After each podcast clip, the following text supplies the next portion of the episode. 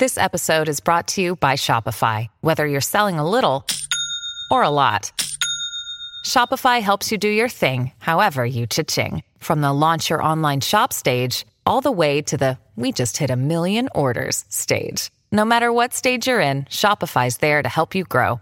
Sign up for a $1 per month trial period at shopify.com slash special offer, all lowercase. That's shopify.com slash special offer. Welcome to the Grow Your Business and Grow Your Wealth podcast with Gary Helt. Gary is an expert in helping business owners put together a plan that will provide a better future for their businesses, themselves, and their families. On the podcast, Gary interviews other professionals who share his vision, and together they share secrets and strategies any business owner can use to build a better financial foundation for your business and your life. Welcome back to the podcast. Uh, today, our guest is Randy Kurtz with Upper Left Wealth. Welcome. Thanks for having me, Gary. Randy, tell us, uh, you know, how did you how did you get started into the you know the finance industry and, and kind of what what what gets you up every morning, gets you fired up and going? Oh well, two very different uh, questions. So I'll try to give you the speed version. I got an MBA at Columbia. Uh, and my goal was to be a great stock picker. So I went off to Bear Stearns, worked on a mutual fund, and eventually left Bear Stearns to be a stock picker on my own uh, for essentially wealthy clients. Uh, and it took me about eight years to really figure this out. Uh, I was pretty good at picking stocks, but I was only allocating your US equity money. I wasn't seeing the whole picture. I wasn't seeing the international side. I wasn't seeing the bond side. And I certainly wasn't seeing how this affects your financial plan and what your goals were. All I wanted to do was beat the S&P 500 mm-hmm. uh, which a lot of people try to do, but it's a really small part of your or a client's goals. Their goals aren't for my US equities, I just want to beat that. Uh, so in 2013, I started experimenting and researching around diversification, modern portfolio theory, Harry Markowitz, tangent, tangency portfolio. What does that really mean, diversification? Uh, and I started realizing that there was so much more I can offer clients. Clients really cared about, hey, I want to be able to make my financial plan work. I want to make sure my money lasts me for the rest of my life. Not, hey, I need my U.S. equities to outperform the S&P 500. Nobody ever comes into your office and says that's their goal. Their goal is the financial plan and how do all the pieces come together. Uh, and that's really where I had this holy cow, everything can change. And I could become a much bigger piece of people's lives and really impact how they make this thing work. And uh, that's when I changed from just picking stocks to uh, world neutral, global, diversified, risk oriented financial planning and try to make it so that if a client is on pace, if they've made it so far, to you know age 55 75 thinking about retirement in retirement how do we make sure that this works out for them? Uh, and i love this so much more. This is what uh, wakes me up in the morning. This is what keeps me up is, at night is how do we make this picture and this product better? How do we better ensure that you make it? Going through with the different businesses and and places that you've worked and everything else. You've come up with a, a process, a, a data driven process. Can you tell us about that? Yeah, what I found so as a stock picker, uh, I was in the guessing game. I'm guessing that this stock will do better than average. And you're predicting the future, and predicting the future is a pretty tough business. Uh, and I realized that if you're going to create a global portfolio, uh, you have two options. And option number one is what I think most people do is they want to be macro investors. Hey, I should invest this much in Japan because these are the things going on with Japan. And I should invest this much in Canada because these are the things going on in Canada. And if you think about that, wow, that's really, really difficult to now have a master overview of all the major countries in the world and their economies and their political situation and their assets. Wow, that's very daunting. Now you have to be a future guesser on all of these things. You can have a process for how do all these pieces come together and what data do we have and facts today that we can use to create that sensible global portfolio. And I said that is much more uh, my route. I'm an Excel guy, I'm a data guy, I always have been. And being able to use data that we have today to determine what a portfolio should look like when we're thinking about how much should be in the US versus Japan versus Canada. It's a choice that all investors make, but most of them don't realize they're making it. They don't have a rhyme or reason around it. So I like to use data to help me figure out what to do. I don't want to be in the guessing game anymore.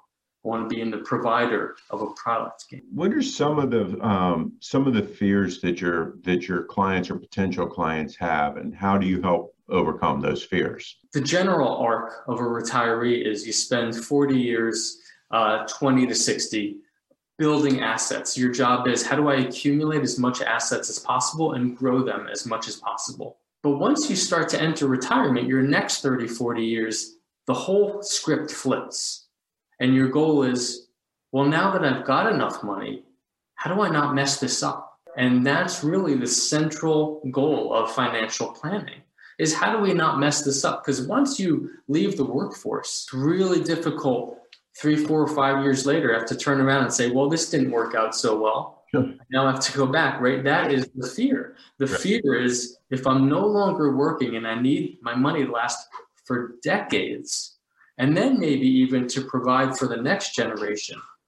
Oh, the fear is totally different. And it's how do I not mess this up? How do I keep the boat moving forward, but not take such risks so that, hey, if I retire January 1, 2008, that I would have survived. What are some of the questions that your clients or potential clients, you know, you wish that they asked, but they're not? So the question is uh, one that most people would never come into a meeting with a financial advisor with, which is what I really focus the conversation about.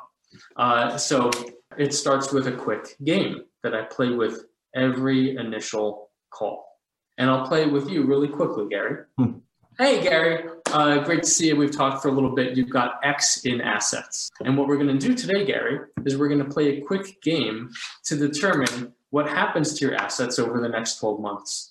Now, Gary, here's the rules. First, you're going to imagine all of your assets on the table in front of you. Now, if you have a good imagination, you're looking at the largest stack of money you've ever seen. And what I'm going to do is I'm going to put two coins on the table. One is a nickel and one is a quarter. And you, Gary, have to choose which one you want to pick up. Now, if you choose to pick up the nickel, I'm going to ask you to flip it in the air. If that nickel lands on heads, you'll be up 5%. If it lands on tails, you'll be down 5%. Or Gary, you could choose to pick up the quarter. If you pick up the quarter, you're going to flip it in the air. If it lands on heads, you'll be up 25%. But if it lands on tails, you'll be down 25%. Now, Gary, with all of your money, which of the two coins do you want to pick up today? Go for the nickel. The nickel, of course. Because if you're already at the tail end of your 40 working years, you now care more about messing it up. You care more about risk than you do return. But it's not the thought process that we've grown up with in America when it comes to investing. We see returns, returns, returns everywhere on CNBC, on the internet, on every single monthly and quarterly statement you've ever received is your returns to two decimal points. We're not used to risk, you don't see it anywhere. But your thoughts have changed at this point to I actually care about I want the nickel. I want to not mess this up. Maybe you want the dime, right? But I'm forcing the, the thing. So it's really this conversation about risk and what risk is, which is our range of outcomes, and how do you go about trying to control risk, trying to steer the boat towards the nickel or the dime, but steer it away from the quarter. Because once you jump into retirement, you can't have the quarter. You can't see it down 25, 30%. It's just too devastating to the financial plan. So it's really that focus on driving everything towards risk and having that conversation for the first time in most people's lives. It's, I mean, your your your approach is definitely uh, different than you know what I've kind of seen mainstream uh, with advisors. So it's definitely uh, a different concept for most people to to hear. Um, what are some of the other things that you do with your clients that kind of differentiate your style from other advisors? Yeah, that's a good question. There's a couple things. Number one, on the portfolio side, uh, I believe people have three buckets of money generally. Bucket number one, most people have some money where, hey, this money over here, I just want to keep this safe. And that's safety bucket, bucket number one. Bucket number two is, hey, uh, for most of my money, I want to keep my money moving forward over time compounding at a reasonable rate of return. Mm-hmm. That's for most of our money. And then some people have a third bucket. It's, hey, for this money over here, I just want to go for it and take big risks, try to hit a home run, maybe strike out. But three different buckets a conservative, a core, and an aggressive. Uh, so, one of the things I do uh, as a money manager is I only have three products to offer a conservative, a core, and aggressive. I never have a, oh, Gary, for you, this is what your core bucket looks like. But for me, my core bucket looks different. And for my mother, her core bucket, no, that doesn't make sense. I, as a money manager, can make one best attempt at bucket number one, keep our money safe. Bucket number two, keep it growing over time. And bucket number three, aggressive. So that's one thing that sort of sets me apart is I only have three things to offer from a money management perspective, core, conservative, and aggressive. There is no actual Gary portfolio. Mm-hmm. It's your mix between those two or three will be unique to you and your financial plan. Uh, but there is no actual, oh, for you, your portfolio should look different than mine or somebody else's. Uh, and then, second, it's being a personal CFO. Uh, everything with a dollar sign in your life, I should be able to run the numbers on and explain it to you so that you can then make a more educated decision. Getting a mortgage, most people will just say, oh, I'll take a 30 year fixed mortgage. But for a lot of people, that's totally the wrong thing to do, depending on what their needs or goals are. So it's really running numbers and explaining them to people in ways that they can then make a good decision for themselves. That's great because I, I know that my personal belief is, you know, if you can help educate people and teach them where they understand it, then that does, that gives them more options and they're able to better make decisions. That's for sure. Right. What are some of the common mistakes that you're seeing people make? Uh, there's a ton of guessing with your money, and it's rampant out there. You know, people think, especially with individual stocks, it's the most common mistake If someone says, Hey, uh, I just bought Apple.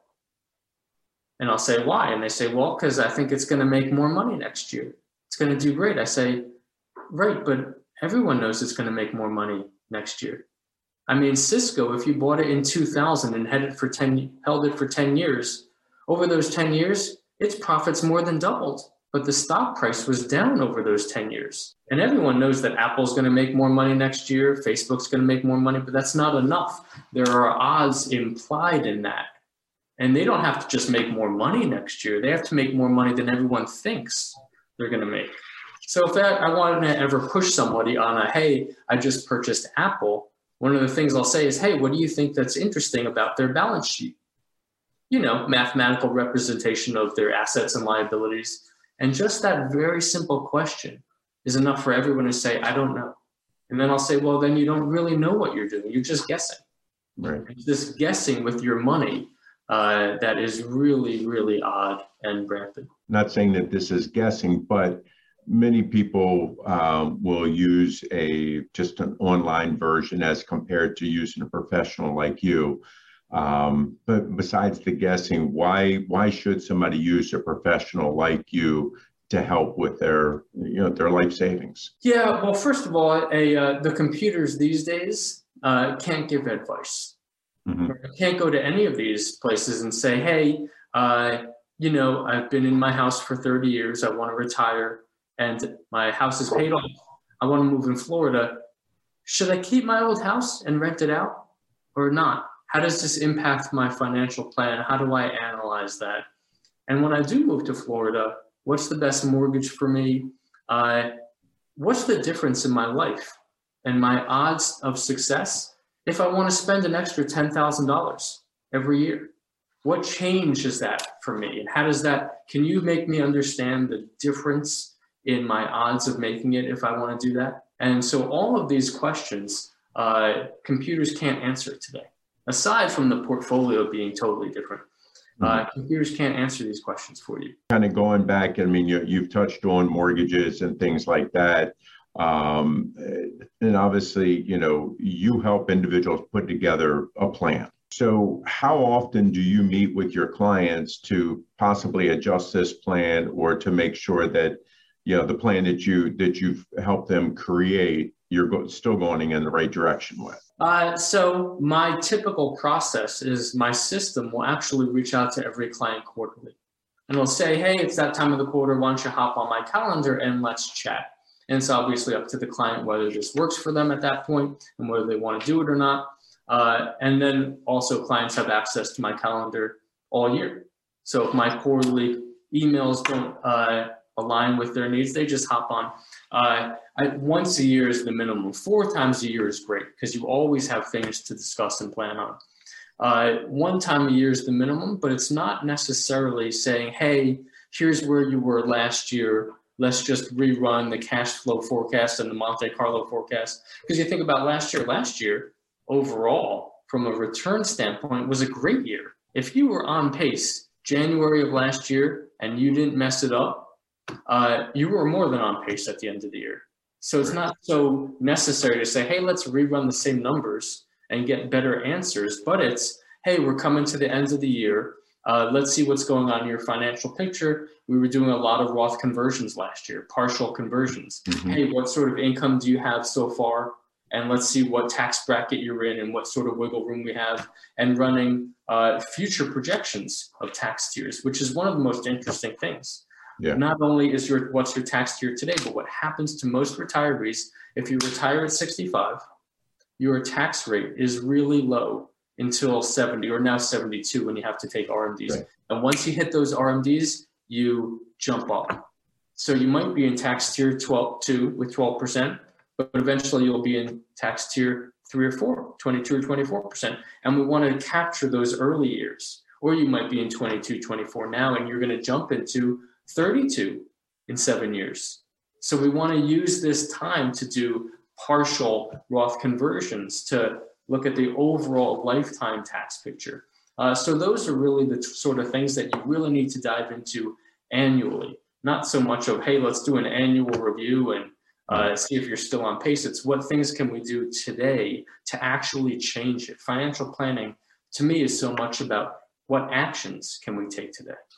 Yeah, I like I like you talking about the the Roth conversion and and even partial uh, conversions because I think that that's something that that everybody really needs to be looking at um, with you know COVID and all the money that's been given out and so forth. That tax rates have to go up to pay this bill that that we, we've created now. So it is going to make a difference, and you may still be at the same income level, but you know you're going to jump a couple tax brackets just because of of taxes. And right now, I mean, we're at a historic low in tax rate. So, uh, you know, now is definitely the time to, to do the planning.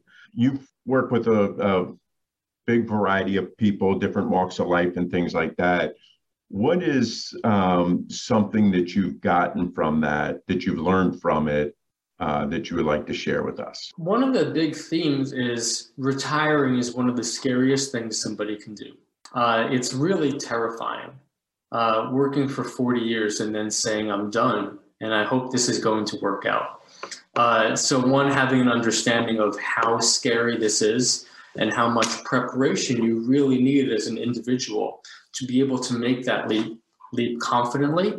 Uh, and then also seeing how people uh, deal with retirement, what they do in retirement uh, is really interesting. And I find that uh, a lot of the most successful retirements start with a partial work retirement. Mm-hmm. Because uh, just leaving a nine to five job uh, five days a week and doing nothing and saying, What am I going to do on Monday? Uh, is a little bit weird yeah. of a leap. But being able to say, You know what, I'm just going to have a lot more free time, but I'm going to work two days a week uh, on this new project with somebody else. One, it gives you uh, purpose rather than just jumping into nothing. But also, it brings in some money. And just bringing in literally 20% of what you used to make on those first few years is a difference maker when you think about the odds of success. So it not only increases their odds of success, but makes the transition into retirement much easier. Uh, and I think that's really an interesting theme that I've seen for a lot of people. Yeah, I, I certainly agree with you. Lots of times when I uh, meet with my clients before they retire, you know, I always ask them, okay, do you have your plan? And they always think I'm talking about the financial plan. And I'm thinking more, you know life plan. What are you going to do? Because you know especially if, if one spouse has retired before the other it's like hey they kind of have their routine and they like having their coffee at a certain time and now you're going to be infringing on that. And let you know let's make sure we have a have a plan. If it's volunteering or whatever it's uh, again a reason to get up every morning um, or at least certain mornings to to do that. What is a, a question that i haven't asked you that you wish i would have you know, a lot of my business comes to guessing. You know, and I say this to a lot of uh, prospects. I say, uh, "Do you think you're guessing in your investments?" And they'll say, "No, I don't think so." You know, even if they have a current financial advisor, and I'll say, "Well, let's think about it." Um, without looking at your portfolio, I bet you that you have some exposure to Japanese stocks. You have an ETF with international in it somewhere and within that, there's Japanese stocks. And I'll always get a, yeah, yeah, we have some international stuff. And I say, great. I bet you don't know what your exposure is to Japan. And I bet you our advisors, if you call them up right now and say, what percent of my money is in Japanese equities, they wouldn't be able to tell you. Though they can run some math for you, hang up, run the numbers and figure it out. But when they come back to you and say, hey, you have 1.5% of your money in Japanese stocks, the question is, well, why is it 1.5? Why isn't it one or four? And when you ask that question, there is no answer. It's a guessing game. And it's really thinking about uh, finance and where are we actually guessing? With the portfolio, we're guessing. With our split between how much for you should be in conservative and how much should be in core. That's a guess. Your latest mortgage was a guess. So much guessing. And it's really thinking about where are we guessing in our life, in our financial life, and what can we do about that? That's pretty pretty powerful. So if, if our audience listeners have liked what they've heard and they really want to reach out and, and talk to you, um, how can they reach you? Uh, my website is upperleftwealth.com. And you can hop on there. You can actually schedule an appointment with me uh, straight through the website. And that's the easiest way to get in contact with me. Randy, I really appreciate your time today. Um, like I said, I mean, you, you definitely have a um, a different philosophy in the way that you handle uh, investing. And it's definitely refreshing to, to hear something new. Thanks for the time, Gary. Really had a lot of fun. Appreciate it. Today, our guest was Randy Kurtz with Upper Left Wealth. Thank you. This show has been produced by Market Domination LLC. To discover how you can have your own show completely done for you and turn it into a real published book and become the authority in your marketplace, go to www.marketdominationllc.com slash podcast offer. This podcast is a part of the C-Suite Radio Network. For more top business podcasts, visit c-suiteradio.com.